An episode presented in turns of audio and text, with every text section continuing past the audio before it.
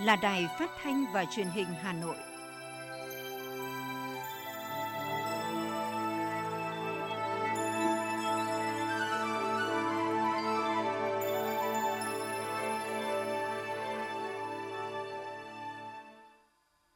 Thưa quý vị và các bạn, bây giờ là chương trình thời sự của Đài Phát thanh và Truyền hình Hà Nội đang được phát trực tiếp trên sóng FM tần số 90 MHz. Trên nay thứ năm, ngày 25 tháng 11 năm 2021 có những nội dung chính sau đây.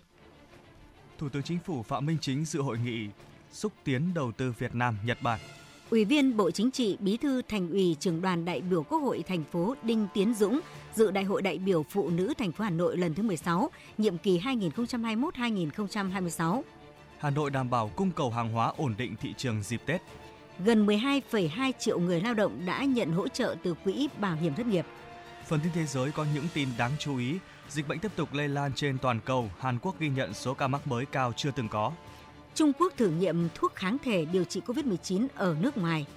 Thủ tướng Thụy Điển từ chức vài giờ sau khi được bầu. Sau đây là nội dung chi tiết sẽ có trong chương trình. Thưa quý vị và các bạn, sáng nay tiếp tục chương trình chuyến thăm chính thức Nhật Bản. Thủ tướng Chính phủ Phạm Minh Chính đã dự hội nghị xúc tiến đầu tư Việt Nam Nhật Bản với chủ đề Việt Nam Nhật Bản nâng cao tầm quan hệ hợp tác cùng phát triển.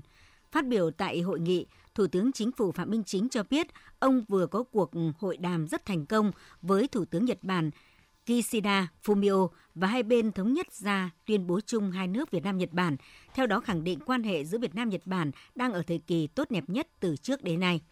Giữa hai nước có lòng tin chính trị cao, có tình cảm chân thành tin cậy. Đây là môi trường tốt để thúc đẩy giao lưu, phát triển mọi mặt giữa hai nước, trong đó có hợp tác phát triển kinh tế. Thủ tướng chia sẻ với các doanh nghiệp Nhật Bản khi Việt Nam phải thực hiện các biện pháp hành chính để phòng chống dịch COVID-19. Cảm ơn các doanh nghiệp Nhật Bản đã chia sẻ khó khăn và góp phần của Việt Nam trong cuộc chiến phòng chống dịch COVID-19. Đặc biệt, các doanh nghiệp Việt Nam tại Nhật Bản không chỉ tiếp tục đầu tư ổn định tại Việt Nam, mà còn có kế hoạch mở rộng đầu tư lâu dài, nhất là đối với các lĩnh vực mà Việt Nam đang ưu tiên phát triển. Thủ tướng cảm ơn vì các doanh nghiệp giới kinh doanh Nhật Bản có niềm tin mạnh mẽ hơn, sâu sắc hơn đối với Việt Nam nói chung và môi trường sản xuất, kinh doanh nói riêng, phù hợp với phương châm của Việt Nam là lợi ích hài hòa, rủi ro chia sẻ. Người đứng đầu chính phủ Việt Nam khẳng định Chính phủ Việt Nam cam kết tạo điều kiện thuận lợi nhất để các nhà đầu tư làm ăn ổn định lâu dài và hiệu quả tại Việt Nam. Những khó khăn chỉ là trước mắt, thuận lợi vẫn là cơ bản lâu dài với tình hình hiện nay và những nỗ lực cải thiện, tin tưởng các doanh nghiệp, trong đó có doanh nghiệp Nhật Bản, đầu tư thuận lợi hiệu quả tại Việt Nam. Hy vọng thời gian tới sẽ có luồng đầu tư mạnh mẽ hơn từ Nhật Bản và Việt Nam, cũng tại hội nghị xúc tiến đầu tư Việt Nam Nhật Bản, Thủ tướng Chính phủ Phạm Minh Chính và các đại biểu đã dự lễ trao hơn 40 thỏa thuận hợp tác trên nhiều lĩnh vực giữa các bộ ngành địa phương, doanh nghiệp Việt Nam và Nhật Bản. Thưa quý vị, với chủ đề phát huy truyền thống văn hiến anh hùng, phụ nữ Hà Nội trung hậu, sáng tạo, đảm đang, thanh lịch, xây dựng tổ chức hội vững mạnh, góp phần xây dựng thủ đô giàu đẹp, văn minh, hiện đại. Sáng nay, Đại hội đại biểu phụ nữ thành phố Hà Nội lần thứ 16 nhiệm kỳ 2021 2026 tổ chức phiên trọng thể với sự tham dự của 482 đại biểu chính thức. Dự đại hội về phía Trung ương có Ủy viên Trung ương Đảng, Chủ tịch Trung ương Hội Liên hiệp Phụ nữ Việt Nam Hà Thị Nga, các đồng chí lãnh đạo Trung ương và thành phố Hà Nội dự đại hội.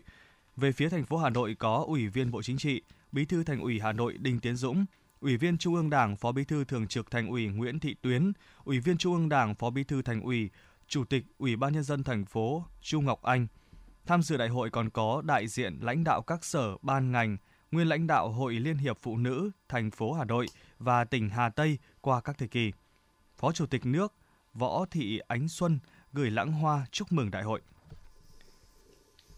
Thưa quý vị, đại hội được tổ chức theo hình thức trực tiếp và trực tuyến để đảm bảo công tác phòng chống dịch COVID-19. Phát biểu khai mạc đại hội, Chủ tịch Hội Liên hiệp Phụ nữ thành phố Hà Nội khóa 15 Lê Kim Anh khẳng định, Đại hội đại biểu phụ nữ thành phố Hà Nội lần thứ 16 diễn ra trong thời điểm hết sức đặc biệt. Đảng bộ, chính quyền và nhân dân toàn thành phố tích cực triển khai, thực hiện nghị quyết đại hội đại biểu toàn quốc lần thứ 13 của Đảng, nghị quyết đại hội đại biểu lần thứ 17 Đảng bộ thành phố và 10 chương trình công tác của thành ủy khóa 17 đoàn kết quyết tâm cao để chiến thắng đại dịch COVID-19. Nhiệm kỳ qua, Hội Liên hiệp Phụ nữ thành phố có nhiều đổi mới, vai trò, vị thế của tổ chức hội trong hệ thống chính trị được nâng lên, Cùng với đó, hoạt động hỗ trợ phụ nữ sáng tạo khởi nghiệp, phát triển kinh tế, tham gia xây dựng nông thôn mới, đô thị văn minh có nhiều khởi sắc. Hơn 162.000 lượt phụ nữ được hỗ trợ phát triển kinh tế với số vốn gần 7 tỷ đồng, tăng 138% so với đầu nhiệm kỳ. Hơn 10.000 hộ do phụ nữ làm chủ được giúp thoát nghèo. Bên cạnh đó, cán bộ hội viên phụ nữ tiếp tục bền bỉ phát huy vai trò tham gia bảo vệ môi trường, xây dựng đô thị văn minh, đảm nhận nhiều mô hình thiết thực hiệu quả. Đặc biệt, trước diễn biến phức tạp của dịch COVID-19, các cấp hội đã bám sát chỉ đạo của thành ủy, Ủy ban nhân dân thành phố tuyên truyền vận động hội viên, phụ nữ cùng nhân dân thủ đô đoàn kết đồng lòng chống dịch, tình nguyện tham gia tổ COVID-19 cộng đồng, các điểm trực chốt, đảm nhận công tác hậu cần phục vụ các điểm xét nghiệm, tiêm chủng, cách ly, góp phần cùng thành phố kiểm soát tốt tình hình dịch bệnh.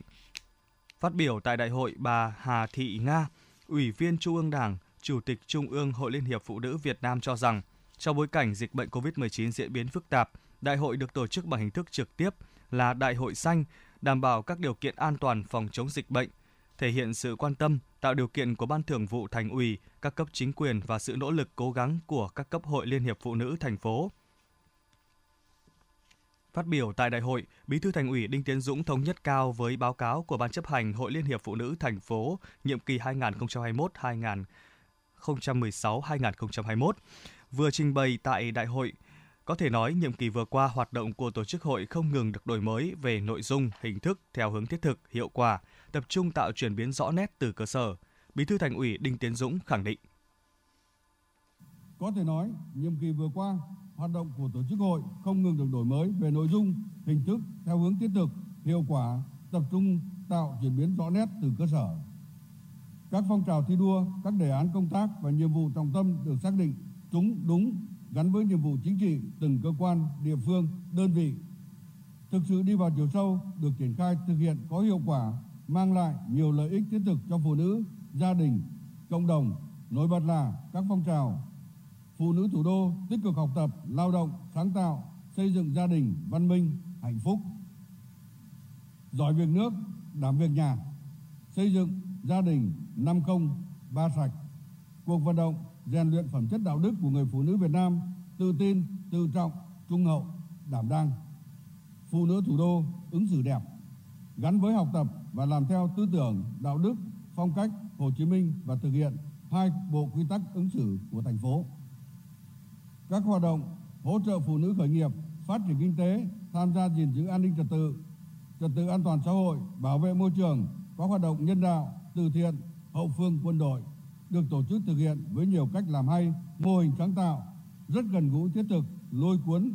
đông đảo hội viên tham gia góp phần xây dựng nông thôn mới, đô thị văn minh, xây dựng đời sống văn hóa cơ sở.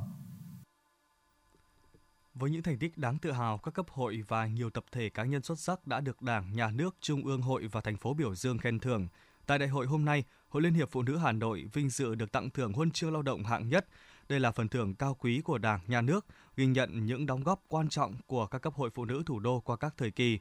Thay mặt lãnh đạo thành phố, Bí thư Thành ủy Đinh Tiến Dũng nhiệt liệt chúc mừng và biểu dương những kết quả nổi bật mà cán bộ, hội viên và các tầng lớp phụ nữ thủ đô đã đạt được trong nhiệm kỳ qua. Bên cạnh những kết quả đã đạt được, phong trào phụ nữ và hoạt động của Hội Phụ nữ các cấp thành phố còn có những hạn chế như công tác nắm bắt và định hướng tư tưởng, dư luận, đời sống, việc làm của hội viên phụ nữ, nhất là nắm bắt bảo vệ quyền lợi hợp pháp của phụ nữ, trẻ em yếu thế, có lúc còn chưa kịp thời sâu sát, tỷ lệ tập hợp thu hút hội viên chưa tương xứng với tiềm năng của lực lượng phụ nữ thủ đô, đồng chí Đinh Tiến Dũng, Bí thư Thành ủy Hà Nội đề nghị. Để thực hiện thắng lợi, nghị quyết đại hội đã đề ra các tầng lớp phụ nữ thủ đô và tổ chức hội có vai trò đặc biệt quan trọng. Bác Hồ đã dạy, non sông gấm vóc Việt Nam do phụ nữ ta, trẻ cũng như già, ra sức dệt theo và làm thêm mà thêm tốt đẹp, rực rỡ. Tôi xin nhấn mạnh, gợi mở thêm một số vấn đề để đại hội tiếp tục thảo luận, xem xét và quyết nghị. Một là nghị quyết đại hội đại biểu phụ nữ thành phố lần thứ 16 cần bám sát quan điểm chỉ đạo của nghị quyết đại hội 17 Đảng bộ thành phố. Các mục tiêu phát triển kinh tế xã hội, xây dựng Đảng, xây, xây dựng hệ thống chính trị, nhất là năm nhiệm vụ chủ yếu, ba khâu đột phá, 10 chương trình công tác lớn và các chỉ thị, nghị quyết chuyên đề của Thành ủy khóa 17 đã được ban hành. Hai là các cấp Hội Phụ nữ từ thành phố đến cơ sở chú trọng đổi mới toàn diện, đồng bộ hơn nữa về nội dung, phương thức hoạt động, tích cực tham gia giải quyết những vấn đề mới, khó được xã hội và phụ nữ quan tâm. Đa dạng hóa các mô hình tập hợp, thu hút hội viên, lấy địa bàn tổ dân phố, thôn, làng là trung tâm, cải tiến hình thức sinh hoạt cho phù hợp với điều kiện và nhiệm vụ chính trị của từng đơn vị. Tích cực chủ động ứng dụng công nghệ thông tin trong hoạt động, lấy kết quả sự chuyển biến của phụ nữ ở cơ sở làm thước đo chất lượng và hiệu quả công tác hội, phong trào phụ nữ thành phố. Ba là nâng cao vai trò đại diện đảm bảo để bảo vệ lợi ích, bảo vệ quyền, lợi ích hợp pháp chính đáng của phụ nữ Nhân dịp này, Bí thư Thành ủy Đinh Tiến Dũng đề nghị các cấp ủy Đảng, chính quyền, các sở, ban ngành, Mặt trận Tổ quốc và các tổ chức chính trị xã hội thành phố tiếp tục quan tâm tạo điều kiện thuận lợi hơn nữa để công tác hội và phong trào phụ nữ thủ đô ngày càng phát triển, đáp ứng yêu cầu nhiệm vụ trong giai đoạn mới, phát huy những thành tựu đạt được, kinh nghiệm quý báu qua các nhiệm kỳ, truyền thống đoàn kết, tinh thần trách nhiệm, phẩm chất người phụ nữ thủ đô, Thành ủy, Hội đồng nhân dân, Ủy ban nhân dân, Ủy ban Mặt trận Tổ quốc thành phố tin tưởng Đại hội đại biểu Phụ nữ Hà Nội lần thứ 16 sẽ thành công tốt đẹp, mở đầu một nhiệm kỳ mới với nhiều tiến bộ và thành công mới cho công tác hội và phong trào phụ nữ, có đóng góp thiết thực, hiệu quả vào sự nghiệp xây dựng và bảo vệ thủ đô ngày càng giàu đẹp, văn minh, hiện đại.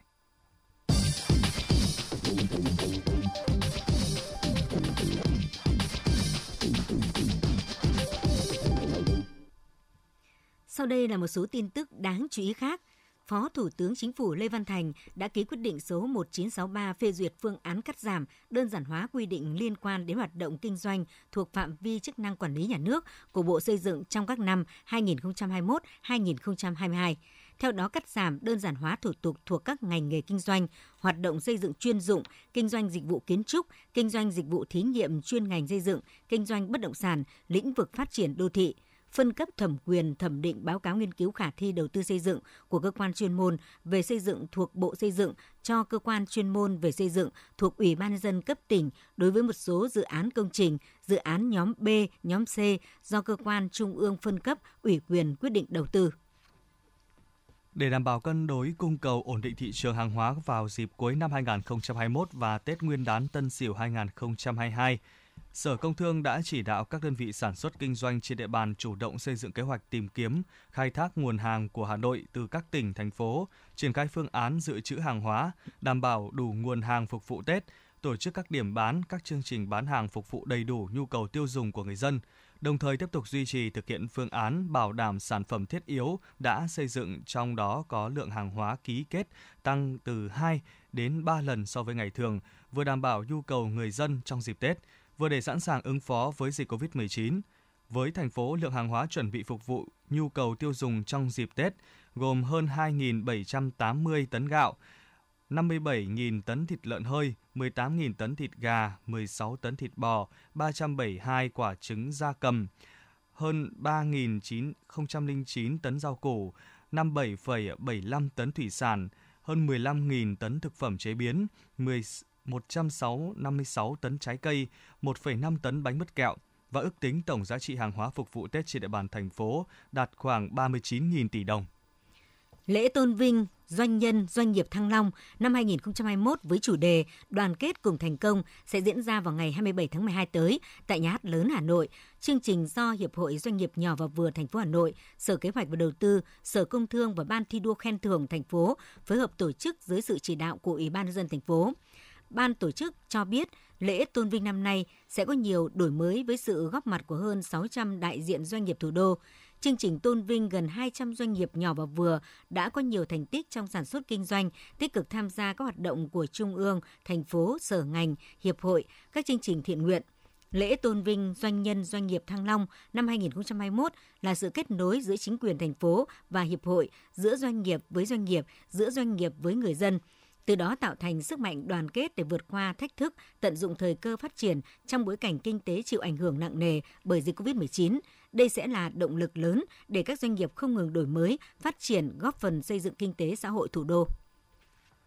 Năm 2021, Ban tổ chức chương trình bình chọn và trao danh hiệu Nông dân Việt Nam xuất sắc nhận được 146 hồ sơ đề cử từ 63 hội nông dân tỉnh, thành phố. Hội đồng trung khảo gồm đại diện lãnh đạo Trung ương Hội Nông dân Việt Nam, Ban tuyên giáo Trung ương, Bộ Nông nghiệp và Phát triển Nông thôn, Bộ Công Thương, đại diện các nhà khoa học, chuyên gia đã cẩn trọng, nghiêm túc, khách quan, bình chọn được 63 nông dân xuất sắc nhất để trao danh hiệu Nông dân Việt Nam xuất sắc năm 2021 theo 5 nhóm. Trong đó, lĩnh vực chăn nuôi, lĩnh vực trồng trọt, lĩnh vực thủy hải sản, lĩnh vực sản xuất, chế biến, dịch vụ nông nghiệp, lĩnh vực phát minh sáng kiến có thành tích trong xây dựng nông thôn mới và bảo vệ an ninh Tổ quốc. Trong số 63 nông dân Việt Nam xuất sắc năm 2021, có 54 người là nam, 9 người là nữ, có 9 người là đồng bào dân tộc thiểu số. Theo ban tổ chức, lễ tôn vinh và trao danh hiệu Nông dân Việt Nam xuất sắc năm 2021 được tổ chức vào 19 giờ ngày mùng 2 tháng 12 tại Nhà hát lớn Hà Nội. Cũng trong khuôn khổ chương trình Tự hào nông dân Việt Nam, Trung ương Hội nông dân Việt Nam chủ trì phối hợp với các đơn vị tổ chức nhiều sự kiện khác như tọa đàm Ngày nông dân không dùng tiền mặt, diễn đàn nông dân với chuyển đổi số nông nghiệp Bảo hiểm xã hội Việt Nam thông tin từ đầu tháng 10 năm 2021 đến ngày hôm qua, toàn ngành đã giải quyết chế độ hỗ trợ từ nguồn kết dư quỹ bảo hiểm thất nghiệp cho gần 12,2 triệu người lao động, trong đó có hơn 11,3 triệu người đang tham gia bảo hiểm thất nghiệp, còn lại là những trường hợp mới dừng tham gia. Tổng số tiền đã hỗ trợ cho các trường hợp này là hơn 28.860 tỷ đồng – Tuy nhiên, cả nước có khoảng 2,42 triệu người lao động đã dừng tham gia bảo hiểm thất nghiệp đủ điều kiện nhận hỗ trợ, nhưng hiện mới có gần 1,3 triệu người gửi hồ sơ đề nghị. Bảo hiểm xã hội Việt Nam cho biết, thời hạn cuối để cơ quan bảo hiểm xã hội tiếp nhận đề nghị hỗ trợ với những trường hợp đã dừng tham gia bảo hiểm thất nghiệp là ngày 20 tháng 12 năm 2021. Vì thế, người lao động cần khẩn trương hoàn tất thủ tục với các cơ quan chức năng để sớm nhận được nguồn lực trợ giúp. Tổng công ty Bưu điện Việt Nam Việt Nam Boss và Trung tâm nghiên cứu ứng dụng dữ liệu dân cư và căn cước công dân thuộc Cục Cảnh sát Quản lý Hành chính về Trật tự xã hội Bộ Công an đã ký thỏa thuận hợp tác triển khai chính phủ số, xã hội số, kinh tế số và công dân số. Trên cơ sở kết quả hợp tác đã triển khai, thời gian tới hai bên sẽ đẩy mạnh hợp tác trong việc triển khai một số dịch vụ như định danh, xác thực điện tử, thu thập dữ liệu và xác minh thông tin công dân, khai thác cơ sở dữ liệu địa chỉ số phục vụ quản lý dân cư, khai thác bản đồ số phục vụ các nhiệm vụ định danh, xác thực điện tử gắn với địa chỉ số và bản đồ số, tiếp nhận hồ sơ, trả kết quả giải quyết thủ tục hành chính qua dịch vụ bưu chính công ích, hỗ trợ người dân sử dụng các dịch vụ công trực tuyến mức độ 3, mức độ 4, Trung tâm nghiên cứu ứng dụng dữ liệu dân cư và căn cước công dân có nhiệm vụ nghiên cứu các sản phẩm, thiết bị và dịch vụ công nghệ ứng dụng dữ liệu dân cư, căn cước công dân phục vụ cho người dân và xã hội với nền tảng là dữ liệu dân cư, căn cước công dân. Mục tiêu mà trung tâm hướng tới là các sản phẩm và dịch vụ chất lượng giúp thúc đẩy chính phủ điện tử, chính phủ số, nền kinh tế số, xã hội số tại Việt Nam.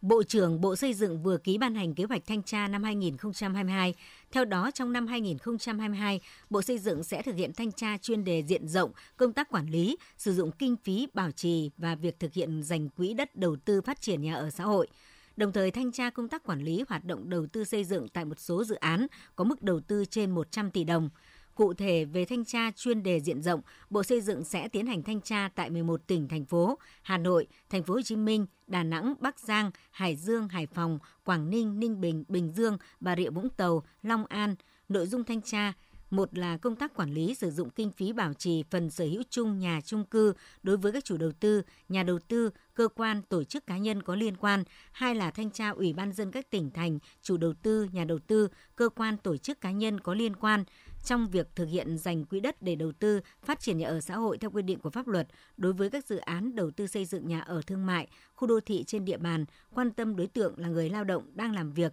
tại các doanh nghiệp trong và ngoài khu công nghiệp. Liên Bộ Công Thương Tài chính ngày hôm nay sẽ có thông báo điều chỉnh giá bán lẻ xăng dầu. Tính đến ngày 23 tháng 11, dữ liệu cập nhật từ Bộ Công Thương cho thấy giá thành phẩm xăng dầu trên thế giới tại thị trường Singapore, thị trường nhập khẩu xăng của Việt Nam giảm từ 7 đến 8% so với trước ngày mùng 10 tháng 11. Cụ thể, giá xăng RON 92 dùng để pha chế xăng E5 RON 92 trung bình là khoảng 93,34 đô la Mỹ một thùng, chu kỳ trước là 100,66 đô la Mỹ một thùng, giá xăng RON 95 là 95,89 đô la Mỹ một thùng, kỳ trước là 104,16 đô la Mỹ một thùng. Tương tự giá dầu cũng quay đầu giảm so với chu kỳ trước đó, dao động trong khoảng 86 đô la Mỹ một thùng. Theo Liên Bộ Công Thương Tài chính trong những kỳ điều hành vừa qua, do thường xuyên giảm mức trích lập, tăng chi sử dụng quỹ BOG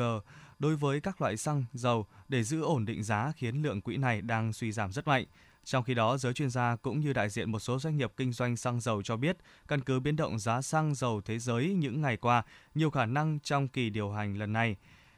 Liên Bộ sẽ có nhiều khả năng điều chỉnh giảm giá các mặt hàng xăng dầu. Trường hợp Liên Bộ trích lập quỹ uh, bình ổn giá,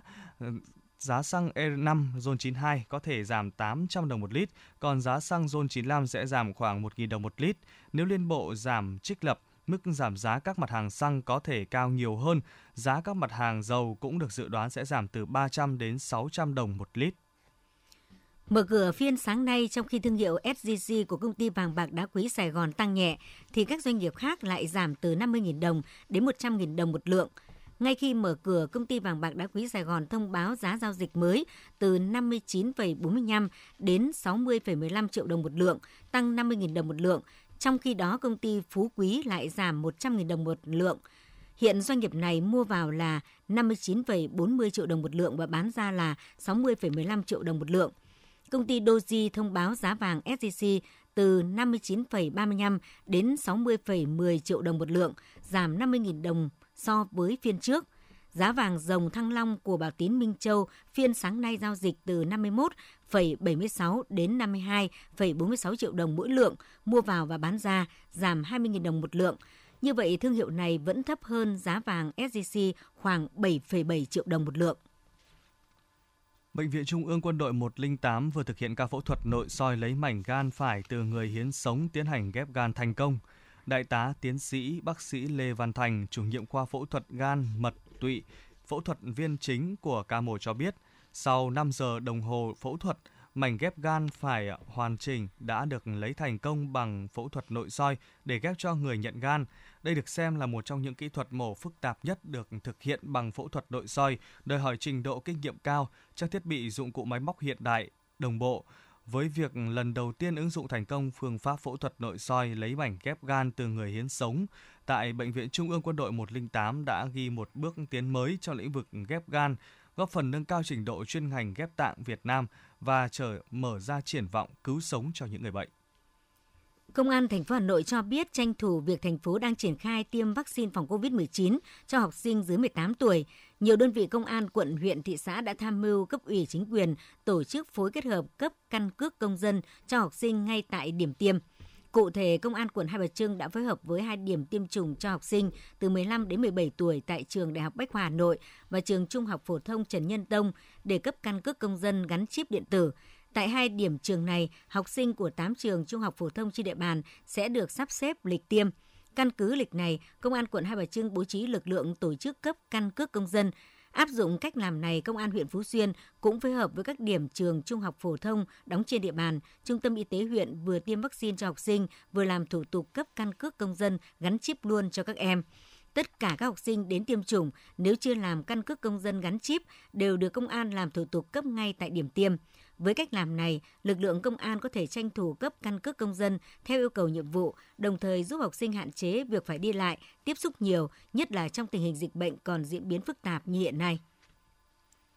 Liên quan đến việc liên danh nhà thầu nước ngoài tại dự án đường sắt đô thị Nhổn ga Hà Nội yêu cầu bồi thường hơn 114 triệu đô la Mỹ, chủ đầu tư là Ban quản lý đường sắt đô thị Hà Nội cho biết thành phố Hà Nội đang chỉ đạo chủ đầu tư nhà thầu cùng thương thảo để tháo gỡ, động viên nhà thầu tiếp tục triển khai thi công. Hiện tại 100% việc giải phóng mặt bằng ga S11 Quốc Tử Giám đã được thực hiện xong. Ban quản lý đường sắt đô thị đang tiến hành thủ tục để bàn giao cho nhà thầu. Ông Lê Trung Hiếu, Phó Giám đốc Ban Quản lý Đường sắt Đô thị Hà Nội cho biết,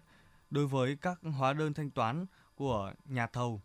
Ban quản lý luôn tuân thủ chặt và thanh toán kịp thời cho nhà thầu đối với các vấn đề vướng mắc để giải phóng mặt bằng đã được tháo gỡ, tuy nhiên chậm so với hợp đồng, ban quản lý đang tiếp tục thương thảo với nhà thầu để tiến hành xử lý. Trước đây tôi thích ăn đồ mặn, vợ tôi kêu ca nhưng tôi không nghe. Hai năm trước tôi phải nhập viện vì một cơn đột quỵ do huyết áp quá cao. Bác sĩ nói một trong những nguyên nhân chính của căn bệnh là tôi ăn nhiều đồ mặn Căn bệnh này không chỉ làm khổ tôi mà còn biến tôi trở thành gánh nặng cho gia đình. Ăn nhiều muối, bột canh, hạt nêm, nước mắm, nước tương có thể dẫn đến tăng huyết áp và đột quỵ. Tổ chức Y tế Thế giới khuyến cáo chỉ nên ăn dưới 5 gram muối mỗi ngày, nhưng chúng ta hiện đang ăn gấp đôi số lượng đó, giảm một nửa lượng muối ăn ngày bằng cách cho bớt muối, chấn nhẹ tay, giảm ngay đồ mặn. Xin chuyển sang phần tin thế giới. Tính đến sáng sớm nay, thế giới có hơn 259 triệu ca mắc COVID-19, trong đó 5,18 triệu trường hợp tử vong. Hàn Quốc thông báo ghi nhận số ca mắc mới cao chưa từng có kể từ khi dịch bệnh bùng phát ở nước này với 4.116 ca. Số ca nguy kịch và tử vong cũng ở mức cao nhất trong một ngày, lần lượt là 586 ca và 35 ca. Theo cơ quan kiểm soát và phòng ngừa dịch bệnh của Hàn Quốc, có tới 4.088 ca lây nhiễm cộng đồng trong 4.116 ca mắc mới. Hiện tổng số ca mắc trên cả nước tăng lên tới 425.065 ca, trong đó có 3.363 ca tử vong. Tính trung bình tỷ lệ tử vong ở bệnh nhân COVID-19 tại Hàn Quốc là 0,79%. Israel hôm qua đã phát động chiến dịch tiêm chủng toàn quốc cho trẻ từ 5 đến 11 tuổi với hy vọng kiểm soát sự lây lan dịch bệnh ở trẻ em. Thủ tướng Israel đã cho con trai 9 tuổi của mình tiêm vaccine ngừa COVID-19 trong nỗ lực vận động trẻ em từ 5 đến 12 tuổi nước này khẩn trương tiêm phòng. Thủ tướng Israel cảnh báo về một làn sóng lây nhiễm ở trẻ em khi thời gian qua 1 phần 3 số ca nhiễm mới tại đây là trẻ em từ 0 đến 9 tuổi và gần 1 phần 3 khác là từ 10 đến 19 tuổi.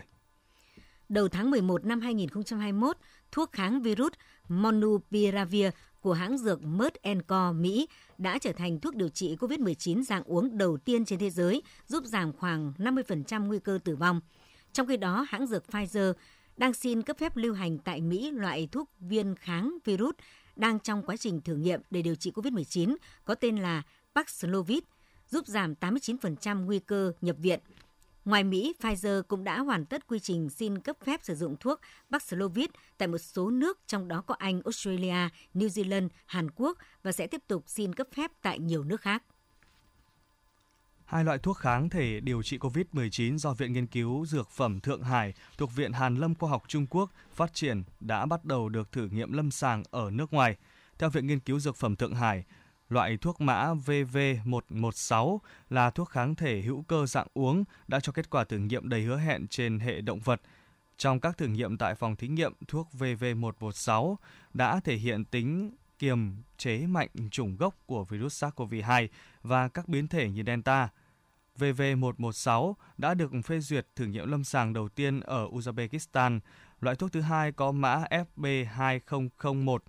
là hợp chất mới và được tổng hợp dựa trên một loại enzyme quan trọng trong quá trình nhân đôi của virus. Các nhà nghiên cứu đã thử nghiệm giai đoạn 1 ở Mỹ hồi tháng 3 năm nay.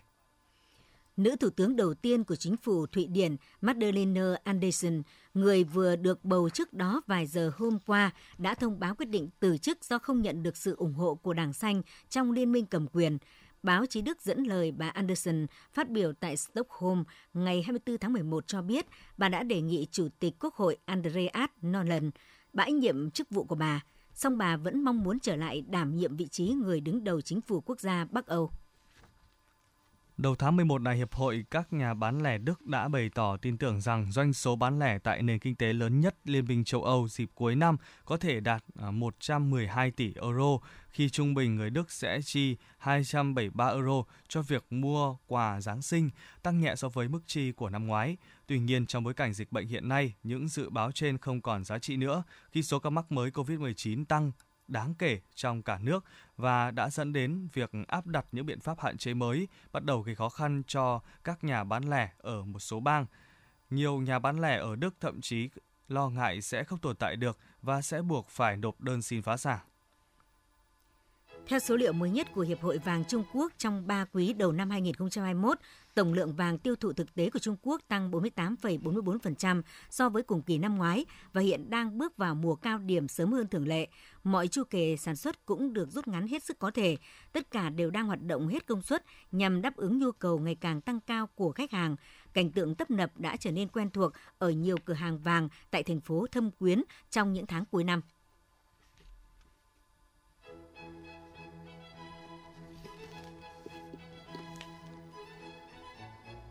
Dự báo thời tiết vùng châu thổ sông Hồng và khu vực Hà Nội chiều và tối ngày 25 tháng 11 năm 2021, vùng đồng bằng Bắc Bộ chiều hưởng nắng đêm không mưa, vùng núi Ba Vì Sơn Tây chiều hưởng nắng đêm không mưa, ngoại thành từ Phúc Thọ tới Hà Đông chiều hưởng nắng đêm không mưa, phía Nam từ Thanh Oai, Thường Tín đến Hưng Hòa